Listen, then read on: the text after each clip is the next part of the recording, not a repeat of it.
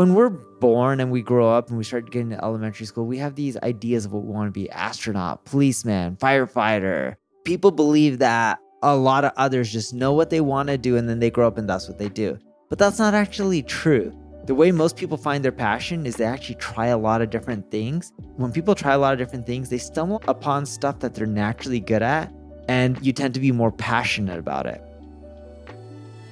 The biggest trend that we're seeing right now in marketing is podcasting. It's a wide open ocean, there's not tons of competition. And what's really cool is when you do podcasts, a lot of times people are doing them with other people like you and I are, and we're both going to push this on all our social profiles and we're both going to get play from this. So it's actually a really amazing win win strategy for both of us.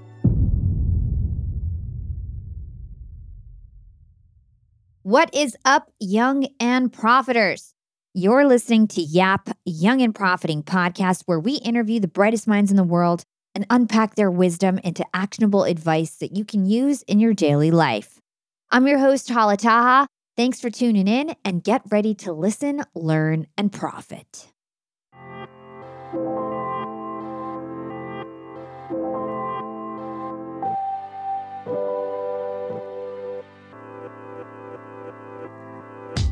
Welcome to Young and Profiting Podcast, Neil. Thanks for having me. Really excited. Yeah, fam. One of my favorite topics to talk about is marketing. As you guys know, I am a marketer. And today I'm thrilled to report that we have one of the most legendary and popular marketers in the world joining us, and that's Neil Patel. If you don't know Neil, he's a digital marketer, a New York Times bestselling author, an entrepreneur, and an investor. After founding Crazy Egg, Kissmetrics, and other multi million dollar companies, Neil now focuses on running his SEO tool, Ubersuggest, as well as his agency, NP Digital, which specializes in paid campaigns, SEO, social media, and content marketing. He's worked with global brands like Amazon, NBC, GM, HP, and Viacom, to name a few. And in terms of accolades, Neil has received dozens over his two decades as a marketer. To name a few, Forbes says he's one of the top 10 marketers. He was recognized as a top 100 entrepreneur under the age of 30 by President Obama, and the Wall Street Journal calls him a top influencer on the web. So we're obviously very excited to talk with Neil. And in this episode, we're going to share his journey of how he became one of the world's most recognized internet marketers. He'll break down his biggest digital marketing tips. We'll try to cover everything from social media to email marketing to SEO. And lastly, we'll get his insight on marketing trends for 2023 and how we can future proof content in the age of AI. So, Neil, like I mentioned earlier, you were one of our generation's most notable marketers. You're basically a household name when it comes to marketers. So, congratulations on all your success. You're too kind. I, I don't know if my name is that household, but you're too kind. Well, when it comes to marketers, you are for sure. And you've always had an entrepreneurial and hardworking spirit. And I was surprised to learn that you actually started your first company when you were 16. And so I'd love to understand some of the jobs and experiences you had as a teenager, and also how you ended up getting into internet marketing and dabbling into that just as a teenager. Yeah. So when I was a young kid, I always had a drive to make money, which isn't the best reason to start a business. But from everything when I was like around 15, I was selling like CDs and music. From there, sold cable TV and stuff like that to parents without getting into too much detail. I probably shouldn't have done some of those things.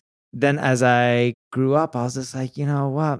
I want a high paying job. And the reason I want a high paying job is my sister at the time was working for Oracle Consultant.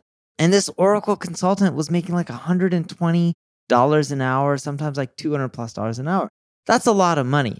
And keep in mind, that's around 21 years ago. So 21, 22 years ago, that's even right now, even though when people are like, oh, I'm making 100 bucks an hour, people would be ecstatic with that.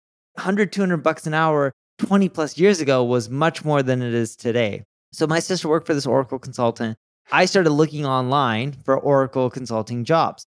So I went to the site called monster.com. It's not popular now. Everyone uses LinkedIn, which you know all about.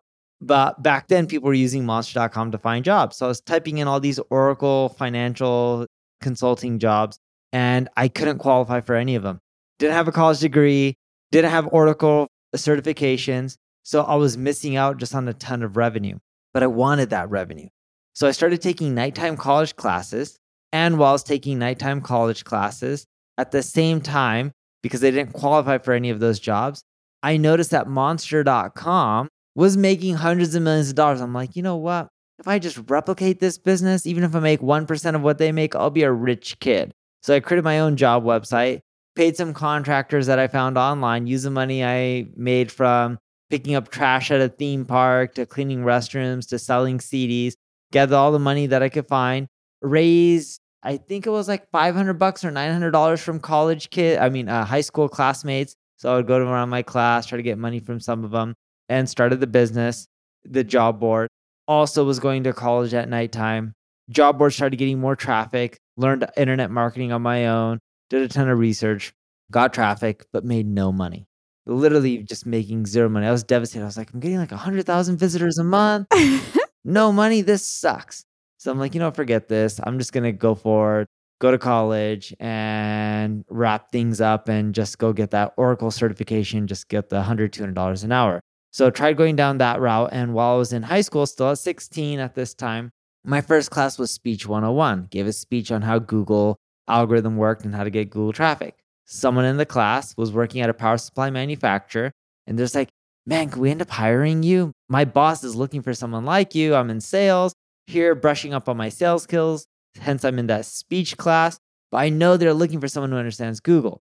So they gave me a gig. Long story short, was for five grand a month. I was ecstatic. That's a lot of money. Even right now, that's a lot of money. So 60 grand a year. I didn't know that I was what kind of impact I was making on that business. Eventually, I found out I was driving around $25 million a year in revenue to the business through online marketing. So then the owner of the company had a son. The son owned an ad agency, and then he introduced me to Blue Cross, Countrywide, ING Direct, which was like the first online bank or what is one of the first well-known online banks. And he was giving me five grand a month per client and just arbitraging it and charging more on the other end. And over time, you know, I was around 16, 17 years old at this time. I was making 20 grand a month, and that's how I got my start. It's so amazing. You know, it just goes to show that if you find your passion early, if you stay focused, you know, you've been doing this basically for two decades. Now your company is running ad campaigns, spending billions of dollars with huge global brands. And it just goes to show how much you can do when you focus and you become like a true, true expert in your field. You're totally right. But I didn't learn the focus thing probably until 13, 14 years into my entrepreneur journey it, it was late. If I focused on from day one on doing the right things, I would have a much, much, much bigger business. But that's a mistake that I learned. Better late than never. I just wish I could turn back the clock and focus. Well, it's funny. Now we have like all these resources like Young and Profiting podcast where we get to talk to Alex Hormozi and he schools us on like why we need to focus and all these things. So it was a different situation when you first started. You didn't really have as much resources as everybody else. So speaking on, you know, getting your start, I've got a lot of young listeners and these young listeners often are really confused about where to focus their attention, how to find their passion, how to understand where they should focus in terms of their passion that will also make money. What's your advice to them considering the fact that you've basically dominated this internet marketing niche? Uh, this is one of my favorite questions or topics, more so not really questions, but it's one of my favorite topics. I've met a lot of young people. They've asked me the same thing. I didn't know my passion would be internet marketing. Back then, it wasn't really popular. And what I found is when we're born and we grow up and we start getting to elementary school, we have these ideas of what we want to be astronaut, policeman, firefighter. You know, I wanted to be a doctor when I was a little kid. And people believe that a lot of others just know what they want to do and then they grow up and that's what they do. But that's not actually true. Majority of the people that I've met and talked to. And I also wrote a book called Hustle with some of my co-founders, uh, or not co-founders, with uh, I had co-authors. And we did a lot of research, and we found that majority of the people aren't really born and be like, I want to be a doctor, and then they grow up being a doctor. The way most people find their passion is they actually try a lot of different things. And typically, the stuff that they're not good at, they just don't do much of. Or if they don't like it, they just don't do much of. But typically, what you find is when people try a lot of different things, they stumble on upon stuff that they're naturally good at, and you tend to love the stuff that you're naturally good at, and you tend to be more passionate about it. And that's what you should end up focusing on. But the way you end up figuring it out is not spending 10,000 hours to master something. It's just, just a ton of trial and error, and you just constantly try new things. I totally agree with you. And I think one of the reasons why you probably found your passion so early is because you were doing a lot, even as a young kid, and experimenting and getting a lot of experiences. Totally right. Did too many businesses. Some I love, some I hated, but live and learn. Yeah, you learned from it. Talking about niches, let's talk about picking your market. I know that selecting the right market when you're starting a side hustle or when you're becoming an entrepreneur is so important. And I was talking to you offline about how I have this LinkedIn masterclass, and I teach people how to grow on LinkedIn, how to master their content, go viral, how to convert leads into sales. But where I see them struggling is that they don't have product market fit, their offer isn't really right, they don't really know who they're marketing to. And then my strategies may not work if they don't have that all lined up and perfected. So I'd love to understand from you what makes a good audience market. What makes a good audience market to me is a big TAM. So, assuming you find something you're passionate about by just through trial and error, you got to make sure you're focusing on a big TAM. Everyone says the riches are in the niches. That's far from true. If you look at the majority of the large corporations out there, like Tesla's, automotive, people need cars in this world. If you look at Microsoft, everyone needs software to run these computers and digital devices that we're on. If you look at Google, we're relying on search for anything and someone organizing data and feeding it to us in a very organized fashion. If you look at Apple, we need all these hardware pieces that they're selling from headphones to cell phones to laptops. These are large markets. If you look again, look at the biggest companies in the world, they're going after large markets and not niches. So the key is to go after a big TAM. Now you can start in a niche if you want, and there's nothing wrong with that, but you need to make sure that you can expand that niche into a large market because the amount of effort it takes to market a business, whether it's on LinkedIn or any social platform or even SEO, for a niche compared to a large market is almost the same amount of effort. Sure, it's harder in a large market, it takes longer to see results, but it's the same process and the same time and energy that you're putting into it. So might as well go after something big because it's very unrealistic to be in a niche and being like, you know what? I'm going to dominate this niche and gobble up 100% of the market share or even 20, 30%. That's very hard to do. But on the flip side, it's easier to say, hey, I'm going to go after this multi billion dollar market and I'm going to gobble up 0.1% of it, right? You gobble up even something small, that's enough money where you're generating millions of dollars where it's meaningful. For example, if it's a $10 billion market that you're going after, you gobble up 0.1%, that's big enough to create amazing life and a business. Totally. And just to define some things for my listeners who may not know, TAM is total addressable market. So you're saying you need a big, sort of more broad market. You don't want to get too in the niches because they're really hard to find. That's like finding a needle in a haystack. When you're a marketer, you want to find your audience in mass. You want to target them in mass. That's how you're going to target them in the cheapest way, most effective way. If you have to find like 10 people here, 10 people there, 10, it's like you are just going to exhaust yourself and it's going to be very expensive. Exactly right you need to go after a big market so that way you don't have to have frequency issues of like, oh, I've shown my ad to 500 people. All right, how many more people can you show? Well, that's my only audience, or even 10,000 people. It's not enough. You need to go after the masses. Yeah. So I know that you have a formula for marketing that you talk about. Could you break that down for us? Sure. So, number one, go after a really big TAM. Once you have a big TAM, then if you want to do well, you need to take an omni channel approach from LinkedIn to Facebook to Instagram to WhatsApp marketing through text, through email marketing to SEO to paid advertising.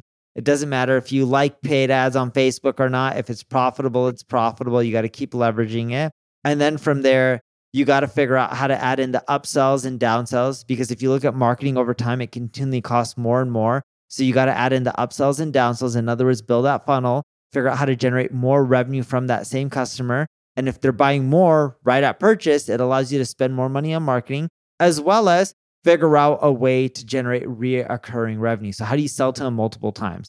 And it may not be reoccurring in the sense that most people think where someone's subscribing for $10 a month, but it could be reoccurring as simple as I built an amazing product or service. I have product market fit where I'm Amazon and people will just buy toothpaste from me. Oh, and the next day they'll buy toilet paper, and then they buy some shoes, and then they buy a t shirt or a headphone or a laptop. And Amazon is continually making money from you each and every single month, even though a lot of people aren't subscribing to reoccurring products. Let's hold that thought and take a quick break with our sponsors. What's up, Yap Bam? Being an entrepreneur and working remotely definitely has its perks. And I know a lot of you listening in are in the same boat as me. But do you really take advantage of being able to work from anywhere? I know I typically don't, but thankfully, this past holiday, I finally decided to make use of my work flexibility for the first time ever. My boyfriend and I decided to pack up and leave to the West Coast to spend an entire month working from home in the sun we got a super cute bungalow in Venice Beach with a fenced backyard. The change in scenery, the fresh air, and the slower pace helped me to inspire some really cool new ideas for my business. And honestly, I'm feeling really refreshed and ready to rock in 2024. And who helped me make these remote work dreams come true? It was Airbnb. And Airbnb has come in clutch for me time and time again. Whether it's finding the perfect Airbnb home for our three day annual executive team get together or booking a vacation where my extended family can fit all in one place, Airbnb always makes it a great experience.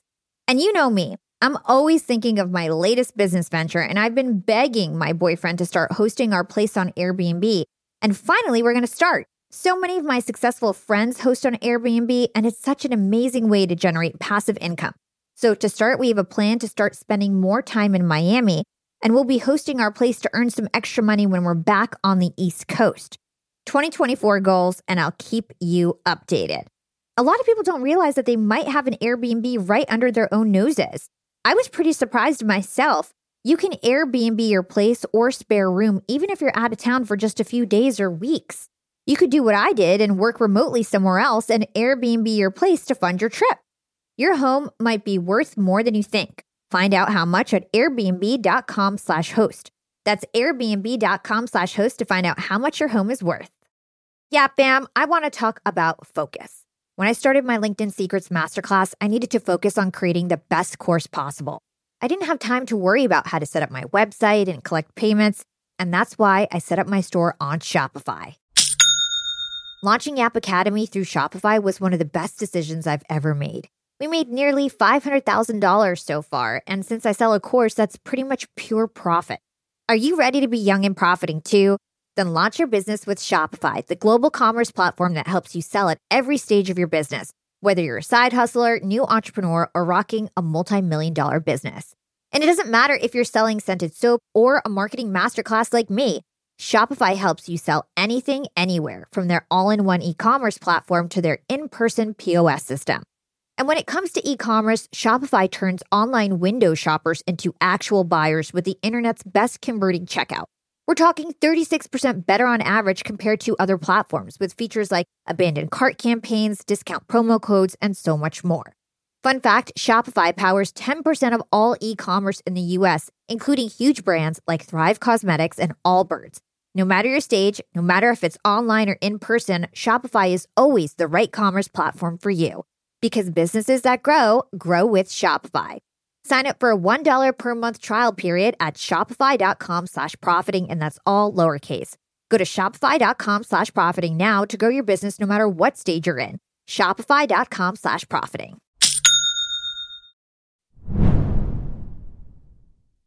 And I'd love to dig deeper on a couple things that you mentioned. So, can you help us understand some examples of an upsell and a downsell?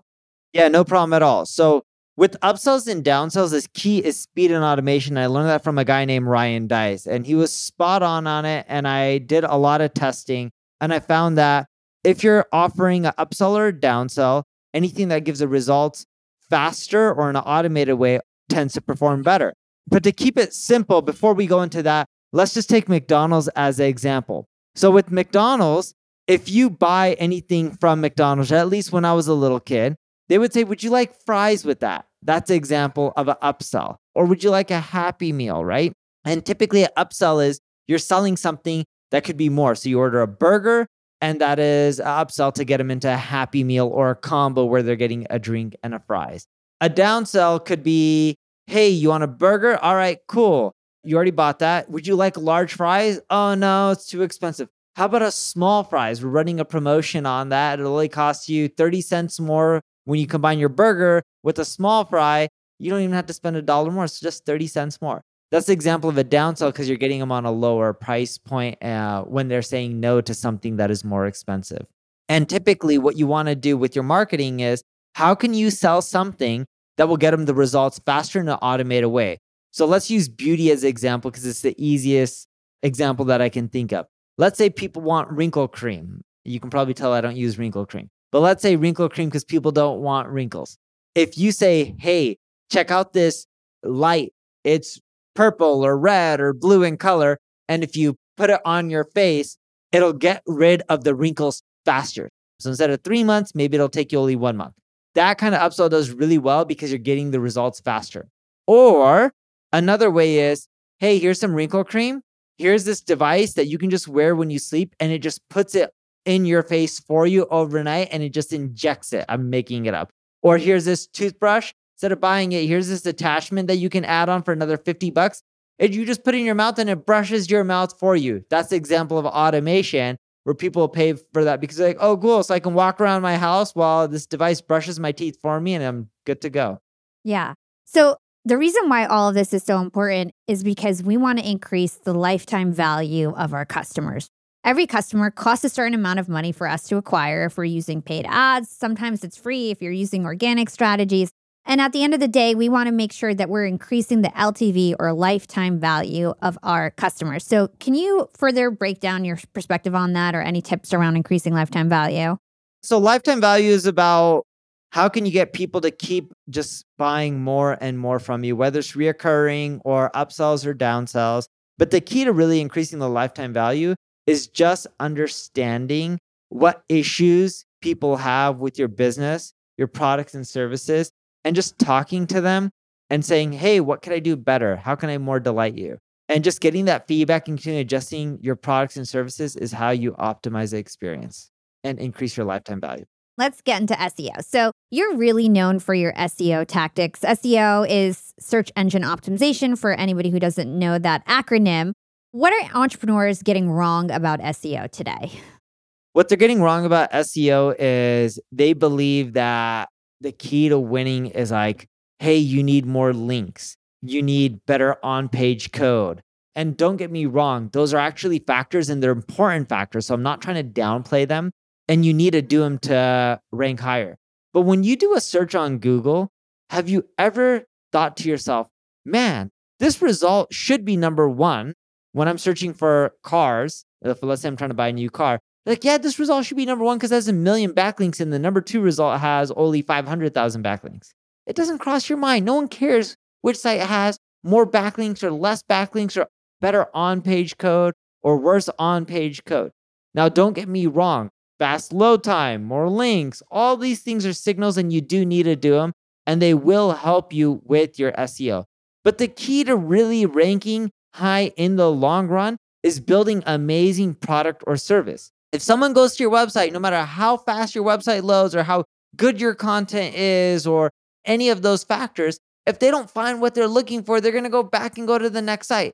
And if everyone keeps going back and they don't find what they're looking for on your website, even if you're ranking right now, your rankings in the long run will decrease because it's user signals that Google and Bing are picking up and it's telling them, hey, other people prefer other types of content. So don't just focus on the tactics to rank, focus on keeping people on your page and having a good content and good product. So you mentioned on page SEO for those non marketers out there. What's the difference between on page SEO and off page SEO? On page SEO is the stuff you're doing to your own web pages that you can control, like speeding up your website load time. It shouldn't take a website five seconds to load or making sure they have keywords on your page because if people type in dog food but there's no mention of dog food on your page you're not really going to rank for dog food. Off page is signals from other sites to yours. So a great example of this is it's like votes. Person will win in a presidential election based on how many votes they typically get typically the more votes you get the more likely you are to win similar goes with google if other websites are linking to your website, it's kind of like a vote. Someone saying, I vote for Neil. I vote for John. I vote for Cassidy or New York Times, or I vote for whatever site there may be. Another aspect of a vote is the person voting for you. So if Trump or Obama or Biden say, hey, you should vote for Neil, whether you like those political figures or not, it's another politician saying, vote for Neil. We endorse his political viewpoints and he knows what he's doing. That's more relevant than Joe the plumber or Sally the plumber saying, vote for Neil when it comes to politics. The same thing goes with SEO and rankings. If I'm trying to rank for marketing related terms, it's more effective for another marketing website to say, hey, Neil's amazing, or an authoritative website like a New York Times or CNN saying vote for Neil versus a small mom and pop plumbing site linking to my website and saying Neil should rank higher. You mentioned keywords, and I know when it comes to SEO, there's like lots to talk about keywords. And a lot of people sort of overdo it with keywords. So, is there a right way and a wrong way to think about keywords when it comes to your SEO? Yes, you don't need to shove in tons of keywords in your content. Google and Bing understand what you're talking about when from a topical standpoint, as long as you have some keywords in there. The key is you need to find the right keywords to target. What are the ones that drive revenue? What are the ones that have a lot of search traffic? So, what you want to do is you want to use tools like Ubersuggest or Answer the Public. They both have tons of free plans where you can type in any keyword. It'll tell you what's popular from a search volume perspective what's not competitive, and what has a high cost per click. So a CPC stands for cost per click. The higher that number, that means more people are willing to spend money more on paid ads, which means that keyword tends to drive more revenue. Okay, and Uber suggests we'll put the link in the show notes. So let's talk about if you had a choice between organic SEO and investing in Google ads as an entrepreneur. Would you suggest that people like where should we start first? Should we try to optimize organically first or should we just go straight to paid ads? You can try either or. There is no right answer for that. It varies per market and it also varies on your skill set. If you think you're going to struggle with SEO and you also don't have the time to wait, then paid ads is the best approach. If you think, hey, I don't, or if you're in a circumstance where you don't have the money but you have the time, SEO is a great first approach. Or if you have both and you're a venture funded startup or you have capital from previous ventures or parents, then you can do both at the same time. Generally speaking, in marketing, one social channel or one paid channel or one SEO channel, one's not really better than the other. It's you leverage all channels as long as they can cause you to grow in a profitable way. Awesome. Okay, so let's move on to email marketing everyone and their moms is trying to grow their email list. It's a really popular thing. Email still has really great ROI. And I know you're full of creative ideas when it comes to growing your email list. So, what are some of your most innovative, creative tactics when it comes to actually getting people to subscribe and opt into our email lists? My favorite one is give away a tool for free. So, you can go to sites like codecanyon.net, find tools in any industry mortgages, cars, automotive, whatever it may be, buy them, for like 10, 15, 20, 50 bucks. And it's white label. So you can put it on your website and pretty much say it's your own. And as people keep using the tool, if they use it once, free. If they use it twice, have them collect a or collect an email address, have them register. So that way you can keep generating more emails. And we do that with Answer the Public and Ubersuggest, and we generate close to 300,000 email addresses per month from that strategy, new emails. And it's one of our favorite strategies that not too many marketers use. Wow. So, what is the name of that website that gives the tools? Code Canyon, C O D E Canyon.net. I love that. I've never heard of that before. Really cool. And let's stick on lead generation and go a little bit wider now. What are some creative ways to generate leads? Now, I know I've heard you on an interview in the past say that You've even acquired companies to generate leads for your agency. So I'd love to hear some of the creative ways that you've generated leads in the past. Yeah, so great example of this. Uh, February, we're in 2023 right now, but February 2022, we bought a tool called Answer the Public for 8.6 million bucks. And Answer the Public was this tool similar to Ubersuggest, which accounted for roughly 40% of our consulting revenue at NP Digital. And at the time, I think Answer the Public had around 60% of the traffic Ubersuggest did, but they only monetized it by charging for the tool. We felt, A, there's more money in services and marketing, and we've seen that ourselves. If you look at any of the marketing software companies, none of them generate anywhere near the amount of money as a marketing services companies like WPP or Omnicom. So we're just like, wait, it's similar to our Ubersuggest tool. They don't even monetize this from a lead perspective, giving away free tools is a much better approach to generating more and more leads. And again, you can use that same strategy from Code Canyon, buying tools, drives a lot of traffic organically. You don't have to do tons of marketing because people love free tools and you generate leads from there. Another strategy that we love doing is LinkedIn ads. You can end up going out there, targeting the specific company type and person and job title and show them ads and only them ads and get really qualified leads from that. We also love doing webinars, going live, doing podcasts with other people. Omni channel, of course, just being on all the platforms helps generate a lot of leads. Another unique strategy that we do is we speak at conferences and then instead of charging, so I used to charge money for speaking at conferences. Now we're like, ah, don't care for the money. But what we love doing is having the conference organizers set us up with the right meetings. So, great example of this is I was in Brazil speaking at an event got set up with meetings with Michelin, the tire company, one of the biggest marketplaces is like their version of eBay down there. Got set up with one of their biggest life insurance companies in Latin America. So what we'll do is again speak at some of these events and then get set up with meetings like Whirlpool, right? Whirlpool is a global company and it's been an amazing strategy to help us get customers. You can also do B2C, like if you're selling nail polish, speak at an event where you can meet potential distributors or the event organizer can set you up with an introduction to let's say Walmart who can carry your nail polish and put it in all the stores.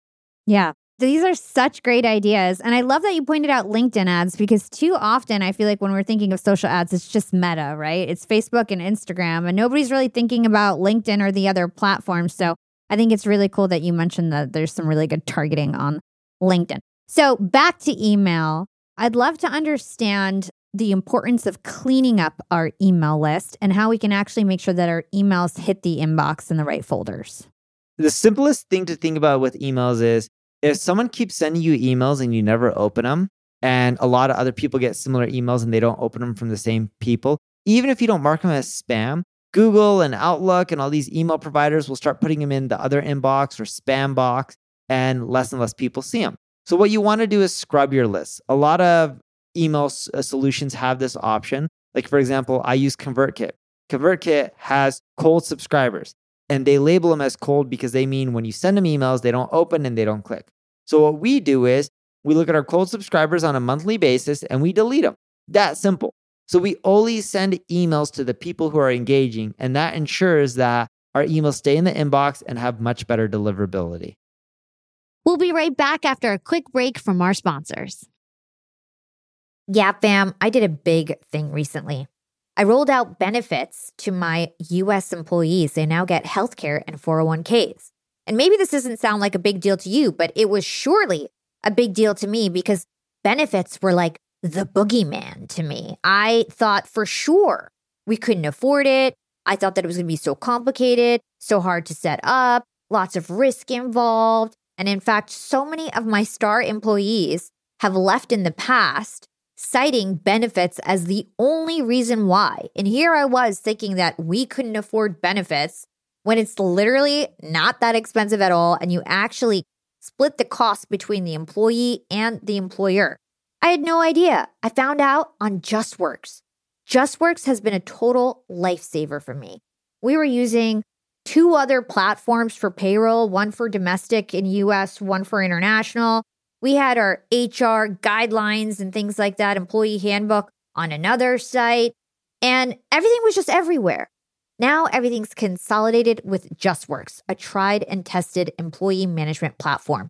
You get automated payments, tax calculations, and withholdings with expert support anytime you need it. And on top of that, there's no hidden fees. You can leave all the boring stuff to JustWorks and just get to business. And with automatic time tracking, it has made managing my international hires a little bit more soothing for my soul that I know that they're actually working and they're tracking their time. I mean, it's really hard to manage remote employees. It's easy to get started right away. All you need is 30 minutes. You don't even have to be in front of your computer. You can just get started right on your phone. Take advantage of this limited time offer. Start your free month now at justworks.com slash profiting. Let JustWorks run your payroll so you don't have to. Start your free month now at justworks.com slash profiting. Young and profiters, my company, Yap Media, is growing fast. We're onboarding client after client, we're landing a ton of huge deals, and my team just can't keep up. I knew we needed to hire new employees to support my team, but I didn't want to waste my time sifting through candidates who aren't good fits for my company. That's why I use Indeed, the ultimate hiring platform. Indeed makes it easy for me to find great talent fast. According to a recent Indeed survey, 93% of employers agree that Indeed delivers the highest quality candidates compared to other job sites. And I don't have to spend hours looking for these great candidates. Indeed's matching engine sends me a list of quality candidates who meet my job requirements the moment I post a job. I can also message candidates, screen their profiles and resumes, send them skills assessments, and schedule interviews with them all from Indeed. It's really an all in one platform. Join more than 3.5 million businesses worldwide that use Indeed to hire great talent fast. And listeners of the show will get a $75 sponsored job credit to give your jobs more visibility at indeed.com slash profiting. Just go to indeed.com slash profiting right now to support our show by saying you heard about Indeed on this podcast. Indeed.com slash profiting. Terms and conditions apply. Need to hire? You need Indeed. Young and profiters, AI is changing how we do business. At Yap Media, we use AI to do things like create AI voice models of my voice in case I get sick. And we also use it for basic things like transcribing captions and our meetings. This AI and algorithm infused world is awesome, but it does dramatically increase all the choices and decisions we have to make in business on a daily basis. Everything is just so much more complex than it used to be. We have to be sure to analyze our data to make the right decisions while also avoiding assumptions and cognitive bias. Ultimately, we all could use some better critical thinking skills moving into the future. And we can look no further than to Economist Education. They just rolled out a new critical thinking course but it's different from other programs out there on the topic because they focus on today's AI environment and they use real case studies that help you challenge your narrow views and avoid groupthink. Economist Education has two to six week online programs covering everything from international relations to writing and sustainability, and they're made specifically for executives and entrepreneurs. Their programs feature experts and senior editors from The Economist Actually, one of my favorite authors, Daniel Kahneman, who wrote Thinking Fast and Slow, is one of the guest speakers in the critical thinking course that I just took. When you sign up for one of their programs, you also get a three month digital subscription to The Economist to support your learning. Economist education is a great way to stay ahead in your career, and I've got a special offer to get you started.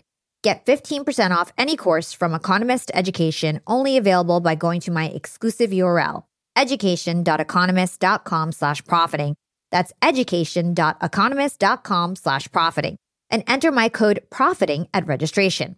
This offer ends March 31st, so don't wait. For 15% off, go now to education.economist.com slash profiting and use code profiting at checkout. I know a lot of people are doing this thing where they're scrubbing emails or scraping emails off LinkedIn and in other ways where people are not actually opting in. What would you say about that strategy? you want, you can do it, but you're going to run into a lot of privacy and legal issues. So I would definitely recommend avoiding it. Even if it was legal, I would still avoid it because they're not opting in and they probably don't care for what you have to offer. Instead, you want to engage with them in a way where they're interested about your products or services and they're much more likely to convert. So for example, I we sell into all CMOs and VPs of marketing for me to just go and just email all of them, people are going to get irritated and hate me. But on the flip side, if I show them some really cool tactics or strategies or show them ads on what they could be doing better, or if I try targeting them for a webinar that breaks down how to solve some problems and provide value first, that's much more likely to do better than if I just go and start spamming people and say, hey, pay me money for marketing services. Yeah, it's totally a turnoff, can hurt your brand reputation. I agree. So let's say we do it the right way. We have a legit email list. People have opted in. We're scrubbing our list and our emails are hitting the inbox. How can we actually get people to open our emails? What are your suggestions? Casual subject lines is one of the biggest thing when a friend emails you. It's not all capitalized and proper. It just could be as simple as something like, hey, what's up? Or Neil, you got to check this out, and all lowercase. And basic things like that, what we found really help boosting open rates. In addition to that, make sure your emails provide value and you're not selling all the time. So, like 90 plus percent of the time, we like providing value.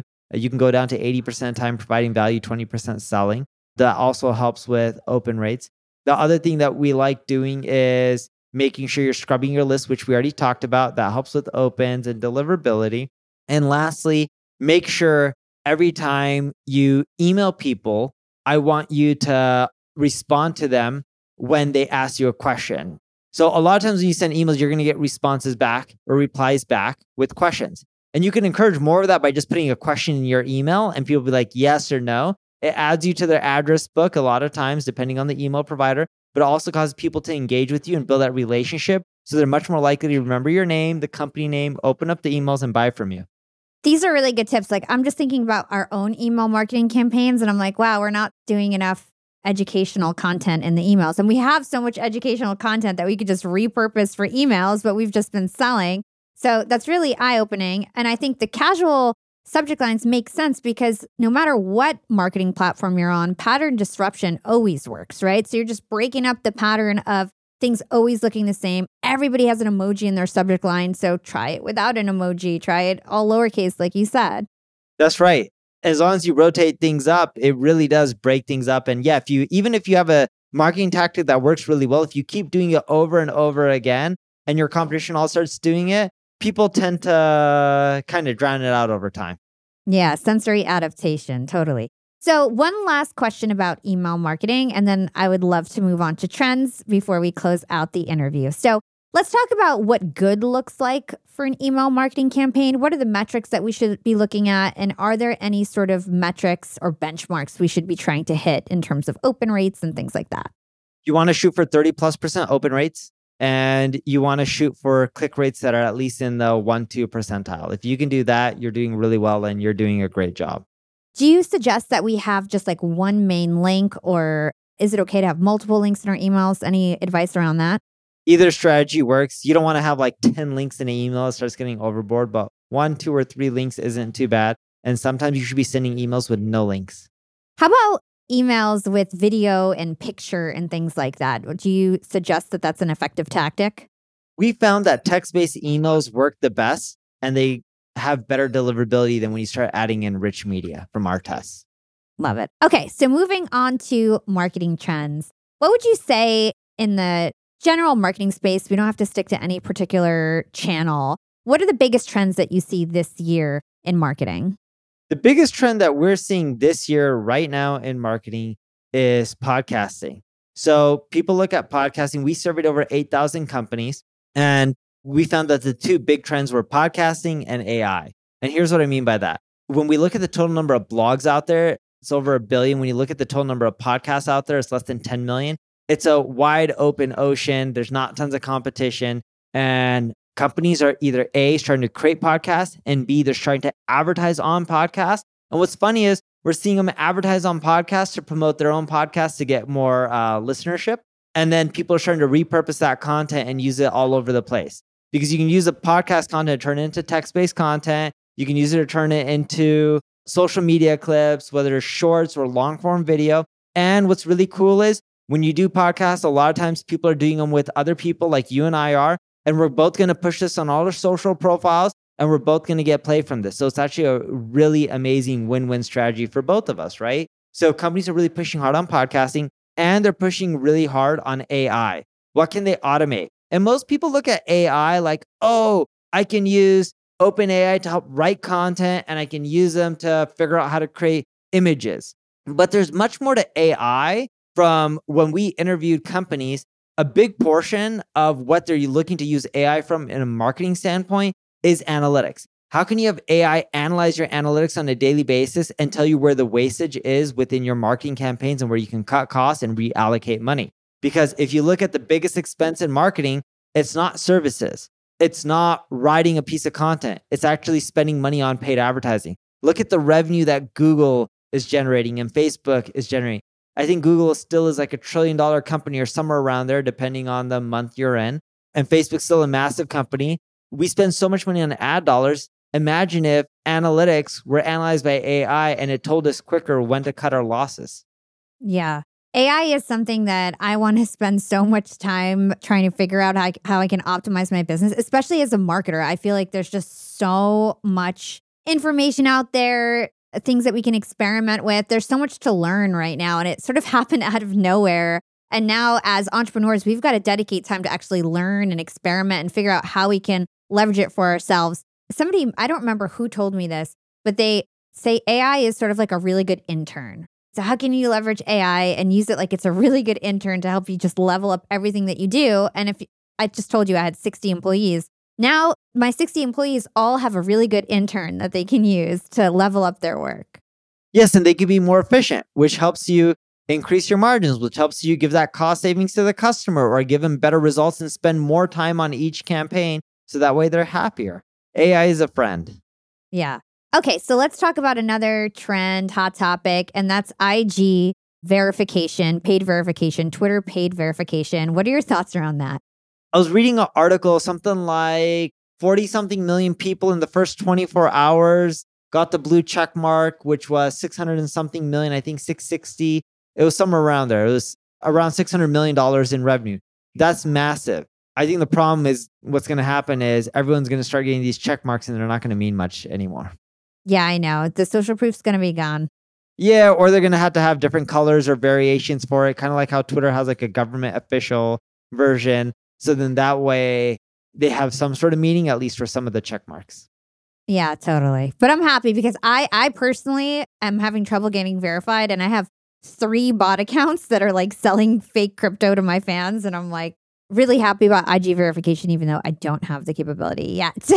okay, so we always close out the interview with two questions that I ask all my guests. The first one is what is one actionable thing our young and profiters can do today to become more profitable tomorrow? The one thing you can do every single day is I would first start off right now. Doesn't matter if it's the start of year, middle of year, end of year. Break down what your goals are for the year, what you need to do to achieve them. Break down those tasks into a monthly basis. Then then take those tasks and break them out into a weekly basis. Then break them down to daily. And then break those tasks down into what you need to do each day within the hour to achieve them. And don't go to sleep until you hit those tasks and complete all of them. Do that every single day. And what you'll notice is maybe the next day you don't make money or the next week or next month. But if you fast forward a year, you'll notice a huge difference in your business growth or your income as long as you're not going to sleep without completing those tasks. I think that's a really good piece of advice because a lot of people they're all talk and they're, they're no action. And so this ensures that they're taking daily action and being consistent. And I agree. That's the that's the recipe for long-term success. What would you say your secret to profiting in life is? And this can go beyond just business and financial. So I try to be content in life. I don't think like when you're really happy, it's a state and then you go back down to reality. I try not to be where I have crazy ups or crazy downs. And I always realize when things are going really well, keep in mind someone else has it better than you. And when things are going really bad, people have it much worse than you. There's people in this world with out of home, without clothing, without food and clean drinking water. Like a lot of us are so blessed when we just really think about it from the grand scheme of things.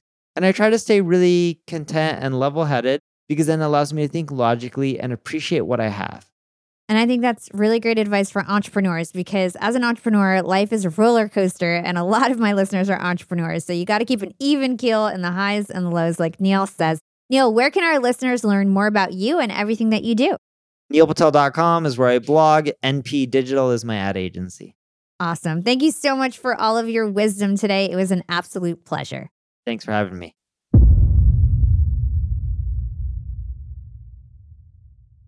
I get to interview all the goats. Yeah, fam, all the goats. And Neil Patel is definitely a goat when it comes to marketing. He's one of the most well known marketers in the world.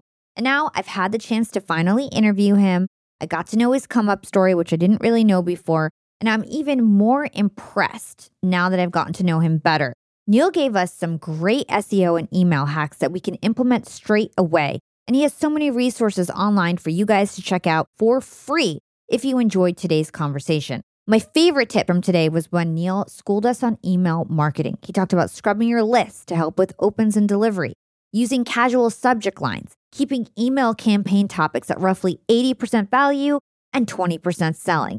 And lastly, using questions in your emails to get people to respond, engage, and build a relationship with you. And this tactic also does double duty to support in increasing your delivery rate.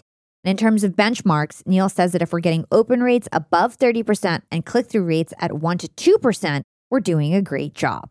Thank you so much for listening to Young and Profiting Podcast. It means the world to me. It is our baby. We work so hard on this show, and I hope that shines through. And if you listened, learned, and profited from this episode, if you find value from this podcast, please take a couple minutes and drop us a five star review on Apple Podcasts or your favorite podcast platform.